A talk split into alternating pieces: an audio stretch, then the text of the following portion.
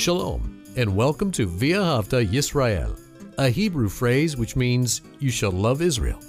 We hope you'll stay with us for the next 30 minutes as our teacher, Dr. Baruch, shares his expository teaching from the Bible. Dr. Baruch is the senior lecturer at the Zera Avraham Institute based in Israel. Although all courses are taught in Hebrew at the Institute, Dr. Baruch is pleased to share this weekly address in English. To find out more about our work in Israel, please visit us on the web at loveisrael.org. That's one word, loveisrael.org. Now, here's Baruch with today's lesson. Today, I have good news for you because we're going to begin a discussion on the gospel.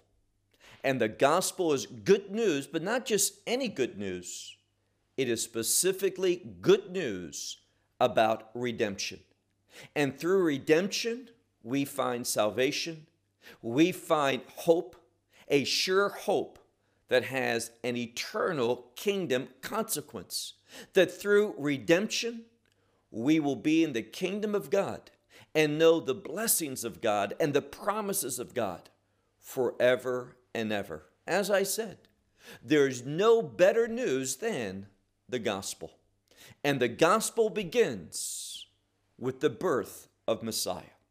Take out your Bible and look with me to Luke's gospel and chapter 2. Now, Luke is going to give us an account concerning the birth of Yeshua, and he is going to give us great detail. Secondly, we need to always remember something. When we open up the scripture, we see chapters and verses. In the original text, there were no chapter citations nor verse references. And one of the things that's good about that is this we would read something and we would see a closer connection between what was said and what's going to be said. And what do I mean by that? Well, last week we concluded chapter one. And many times we begin a new chapter and we forget what was just said. And we read last week about John the Baptist, that he was in the wilderness, the deserts. Now, whenever that word appears in the Bible, desert or wilderness, it's that Hebrew word midbar. That term for wilderness or desert has to do with dependence. Anytime it's mentioned in the scripture, it conveys to the reader a message of trusting God, believing in God, being dependent upon God, leaning upon God. And here's what we find. That is the last thing that is mentioned in chapter 1 and when we begin chapter 2 concerning the birth of Messiah, Luke wants us to know that Messiah came into this world for those who understand their dependence upon God. Without God, there is no hope. Without His redemption, without God rescuing us. And how did He do that? This eternal Son of God he entered into this world, taking upon himself human flesh through the incarnation by means of that conception through the Holy Spirit, that God might redeem humanity. Now, the offer and the potential is for all the world. Now, we know that because the scripture tells us, For God so loved the world. Elsewhere, that same John tells us, that he died not only for our sins, meaning believers, but for the sins of the world. So, this message of redemption is a very broad one, being offered to all people, but hear this it's a very narrow message. It is very specific. It's only, only through what Messiah, what Jesus Christ did upon that cross, shedding his blood, giving his life, and that being confirmed as acceptable to God because God raised him from the dead. It all begins with the birth of Messiah. He entered into this world because there was no other way. Humanity was dependent upon this, this one, this means through the work of Yeshua. So look with me to that second chapter of the Gospel of Luke. Notice how it begins. But it came about in those days. Now, that first word, but, shows a, a contrast. Now, there's a, a uniting of John being in the wilderness, that message of dependence, but we're moving on to a related issue, but one that is different. So it says in verse 1 But it came about in those days that a decree, literally the Greek word dogma, a decree went forth from Caesar Augustus. Now, here we see something. We see that Caesar, being all the way where? In Rome. And Rome, in this time, was the empire that was ruling over the world. And the fact that Caesar and the Roman Empire is alluded to tells us something. What we're reading about in Luke chapter 2 has implications for all the world. Notice what it says. This came about, this decree from Caesar Augustus. And what was it? That all the world should be registered, meaning that there should be a census taken. Now, because of this census, all the world was, was affected by that. And this is to tell the reader that the birth Messiah is placed within this context. Why? Because his birth affects all the world. It can bring a change. What type of change? A redemptive change.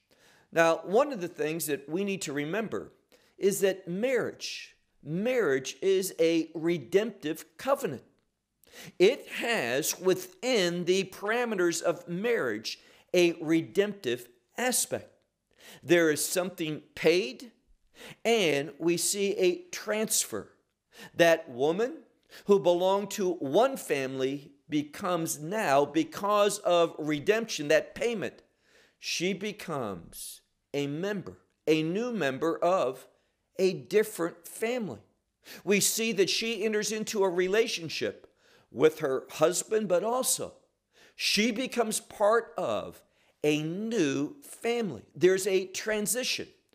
And in that same way, through the redemptive work of Messiah, you and I become part of a new family, the family of God. So, all of this is being constructed in a way to teach us these principles. So, all the world should be registered and then look at verse 2. This, this decree, this registering, first took place when Quirinius was governing Syria. Now, again, we see something historical fact. When we look at this, we know that there was a Caesar Augustus. We know in history about this census, and notice that we're given a very specific time reference when Quirinius was governing Syria. So, all of this conveys to you and me, the reader, that this is historical. That's the reason for it being written down in this manner this decree that went forth from Caesar Augustus in the days that, that Quirinius was governing over Syria. Historical fact that can be proven. So we know the timing, the timing for the birth of Messiah. Now look at verse 3. It says, All went forth to be registered, each one into his own city. Now, again, everyone's life was going to be altered by this, this census. No matter where you were, you had to go back to your historical city. And this is going to reveal something very important. because there's going to be an emphasis on one family. And this family has already been discussed. We're talking about a woman named Miriam, oftentimes in English called Mary, but her Hebrew name, because she is indeed Jewish, is Miriam. And if you look at it in the Greek text, it says just that Miriam, it doesn't say Mary. And also in this passage of Scripture, we see that, that this one that we're going to speak of, he went up from the Galilee. Galilee, what should come into our mind? A revealing of something.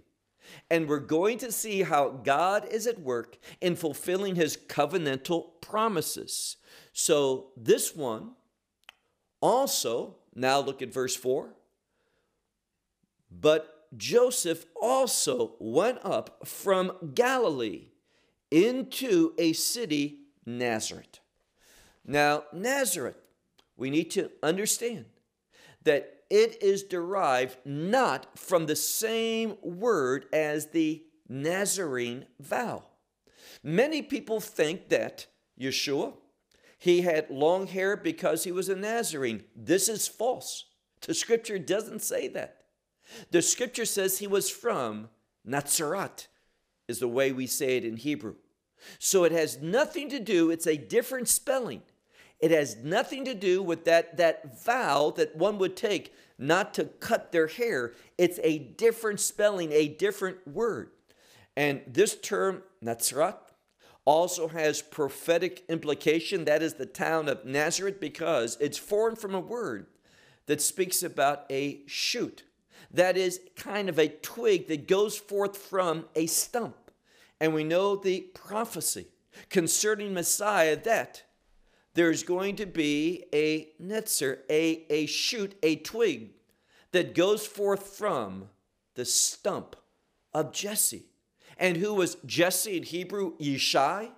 He was the father of King David. Why is that important? Well, look again at our text, verse 4. But also Joseph went up from Galilee. He was leaving there in Galilee, in this city of Nazareth but where did he go? Into Judea, into that land that was given to the tribe of Judah. Why? Well, even though he was living in Galilee, his heritage was from the tribe of Judah. And not only from the tribe of Judah, which is a messianic tribe, we know that from Genesis 49 and verse 10. But notice what else is said here into the city of David. Now we're dealing with the family of David, King David. Why is that important? Because this is the messianic lineage. And it says he went to the city of David, which is called Bethlehem. And we know prophetically in Micah, for example, chapter 5 in your Bible, probably verse 2, but in the Hebrew it's verse 1, same verse just a different number. It speaks about how God is going to do something mighty in Bethlehem. And what is that? Just what we're reading about. That the Messiah will be manifested. He will have a connection with that city, Bethlehem, because of David. We know that Messiah is the son of David, meaning of that same family. So God is at work. Prophetically, Messiah had to be born in Bethlehem. And therefore, God allowed, brought about, however you want to think of it. But for this birth, there was this census. This census impacted the world just like the birth of Messiah impacts the world. But it also caused Joseph, who was content living in the north of Israel in Galilee, in that city of Nazareth, to have to get up and go to Bethlehem, the city of his heritage. Why? Well, just keep reading. It says that, that through him being in this, this household, from the household and the family of David. So, because he was of not just of the tribe of Judah, but also being from the family of King David, that's his heritage. He had to go back to the city of David, that is Bethlehem. Now, Bethlehem is also known in the account of Ruth, that, that book of Ruth. And we know that through a very important commandment that we read about in Deuteronomy 25, that, that Boaz, through what's known as being the Redeemer, he married this woman, Ruth. And through them came about a child named Obed, which means a servant, one who works. And through this one came eventually Yeshai, the father of David, and the messianic lineage was established. And now we're going to see the fulfillment of what God had promised that a redeemer would visit the people in order to bring about a change, a change offered to the world, a redemptive change. And redemption relates to salvation, that through this one we can have victory, a kingdom victory. And a kingdom victory is the best victory to have, to be in the kingdom of God forever and ever and ever. It only comes through redemption. Notice what the scripture says now in verse 5 to be registered with, and we have again Miriam, that is Mary. And who was Mary to, to Joseph? Well, it says the woman who had betrothed, been betrothed to him. Now that's important. Miriam is the woman who had been betrothed to him. And betrothal, and we talked about this, betrothal makes them legally married. And if they wanted to get a divorce, there would have to be that divorce decree.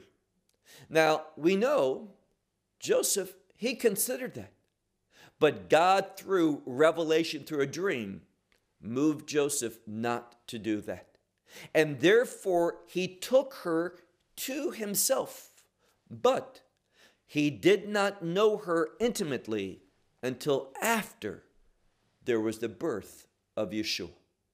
And this is going to be attested to here in this passage as well. So look again, verse 5.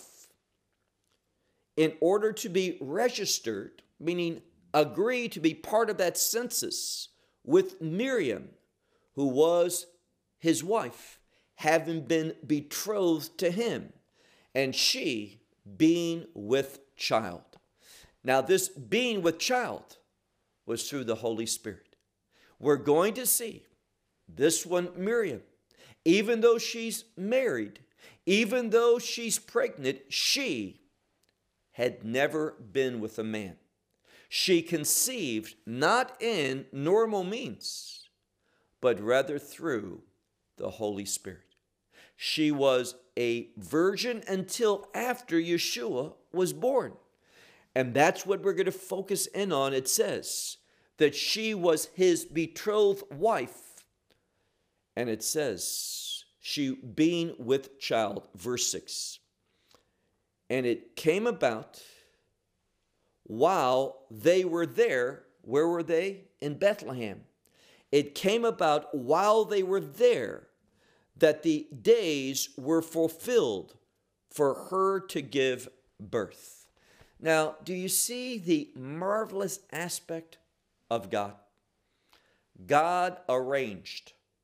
He either used circumstances or caused those circumstances for Joseph to get up and go to Bethlehem, his historical city, in order that he would be registered there according to Roman law in that location and while he was there, not by chance, but by the providence of God, it says, the days were fulfilled.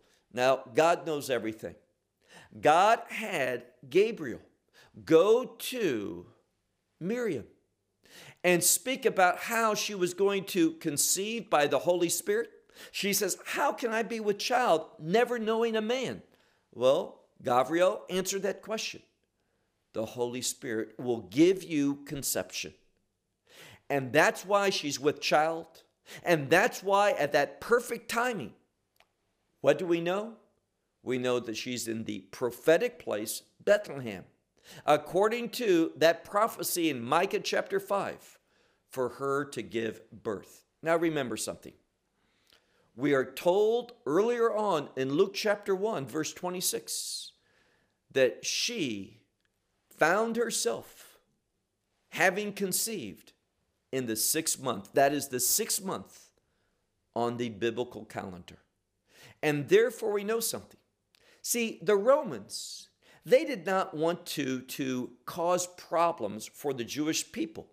And that's why, for the most part, they allowed the Israelites to worship as they wanted to. In fact, the, the governor of Judah would even participate at Passover as a token of friendship, releasing one prisoner for the sake of, of the Passover holiday, keeping with what Passover speaks of, and that is being set free. So it is absolutely an impossibility that they would have this census going on and someone would have to go up during a festival time. So many people teach that, that Yeshua was born among the Messianics, they teach many of them during the Feast of Tabernacles. False. There's no way that Joseph, who was a righteous man, who was serious about the Word of God, the commandments of God, would violate the Torah and be in Bethlehem rather than in Jerusalem for the Feast of Tabernacles. No, he wasn't born during the Feast of Tabernacles. We know he wasn't born in the wintertime either. This December 25th has nothing to do with the true birth of Messiah. When would he have been born? In the late spring. And there's many pieces in the scripture of evidence to show us that is the right time. We'll come to those in the future. But for our purpose now, notice what it says. And it came about while they were there that the days were fulfilled for her to give birth. Verse 7, our last verse. And she gave birth to, and notice this, to her firstborn son. Now, it doesn't say their firstborn son. Usually, when we speak about the firstborn, it's in regard to the husband, but not here. The woman takes precedent. It is being emphasized that this son that's born, Joseph, had nothing to do with it biologically. Rather, it was through the Holy Spirit using the womb of Miriam for Messiah to enter into this world to do in the future his work of redemption. So it's very important that we see here. And she gave birth to her firstborn son. And what did she do? Very typical. And she placed upon him swaddling clothes, and she laid him in the manger. Now, that's odd laying in a manger. A manger, and if you visit Israel, and I hope you do, you will be taken, you will see what a manger is. It is a feeding trough for animals where you can put grain for them to eat or sometimes water. It's never made of wood, but rather it's made of stone. And what we see here is because, and we're going to be told this, just keep reading. It says, and she laid him in the manger. Why? Because there was no room for them, no place for them in the inn. That word means in the lodging place, like a motel. There was no place for them. Why? So many people had visited Bethlehem because of the census. Where were they? Outside. They were in a, a animal stall. That's why the manger was there, a feeding trough for animals, food or water. and she laid him there. Now that speaks of his humility. It speaks of also prophetically, no room for him, that he is going to be rejected. When we look at the various pieces of evidence that the scripture gives us, the scripture informs us so much about him. Yes, he's from the tribe of Judah. Yes, he's from the family of David. Yes, he was born in Bethlehem. And let me just simply say when you look at all the events that had to be because of prophecy fulfilled, it is so marvelous, spectacular that, that, that Yeshua fulfills all of these prophetic things concerning the timing, the place, the family, all of this. And this tells us that God is believable. What he says, he will keep. And in order for these things to be fulfilled, the whole world was impacted. The whole world had to be registered in this census. And again, what is the message? Very straightforward one. The birth of Messiah has implications for the world. His birth should interrupt your life. His birth should cause you to think about God. Think about God's providence, God's power, God's purposes, and the fact that God is a redeeming God. God moved the entire world in order that His word will be fulfilled. And let me share with you not only in regard to Messiah's first coming was everything fulfilled, but also when He returns at the end of the age in order to establish His kingdom, all those prophecies also, in fact, must be fulfilled. And God's going to do just that. He is going to fulfill all the prophecies left to be fulfilled when Messiah returns. When he returns at the time of the blessed hope for believers, and then when he comes the second time, specifically to save that remnant of Israel. God is always faithful. And what's the message for us? Well, remember how this birth of Messiah began the context. And what was it? John the Baptist was in the desert. That speaks about dependence, trusting, relying. And that's my message to you. If you want eternal life, if you want God working in your life today, then you must depend upon the gospel, the only means given to men by which we can be saved and have victory. Well, we hope you will benefit from today's message and share it with others. Please plan to join us each week at this time and on this channel for our broadcast of loveisrael.org. Again, to find out more about us, please visit our website, loveisrael.org. There you will find articles and numerous other lectures by Baruch. These teachings are in video form. You may download them or watch them in streaming video. Until next week, may the Lord bless you in our Messiah Yeshua that is Jesus, as you walk with him. Shalom from Israel.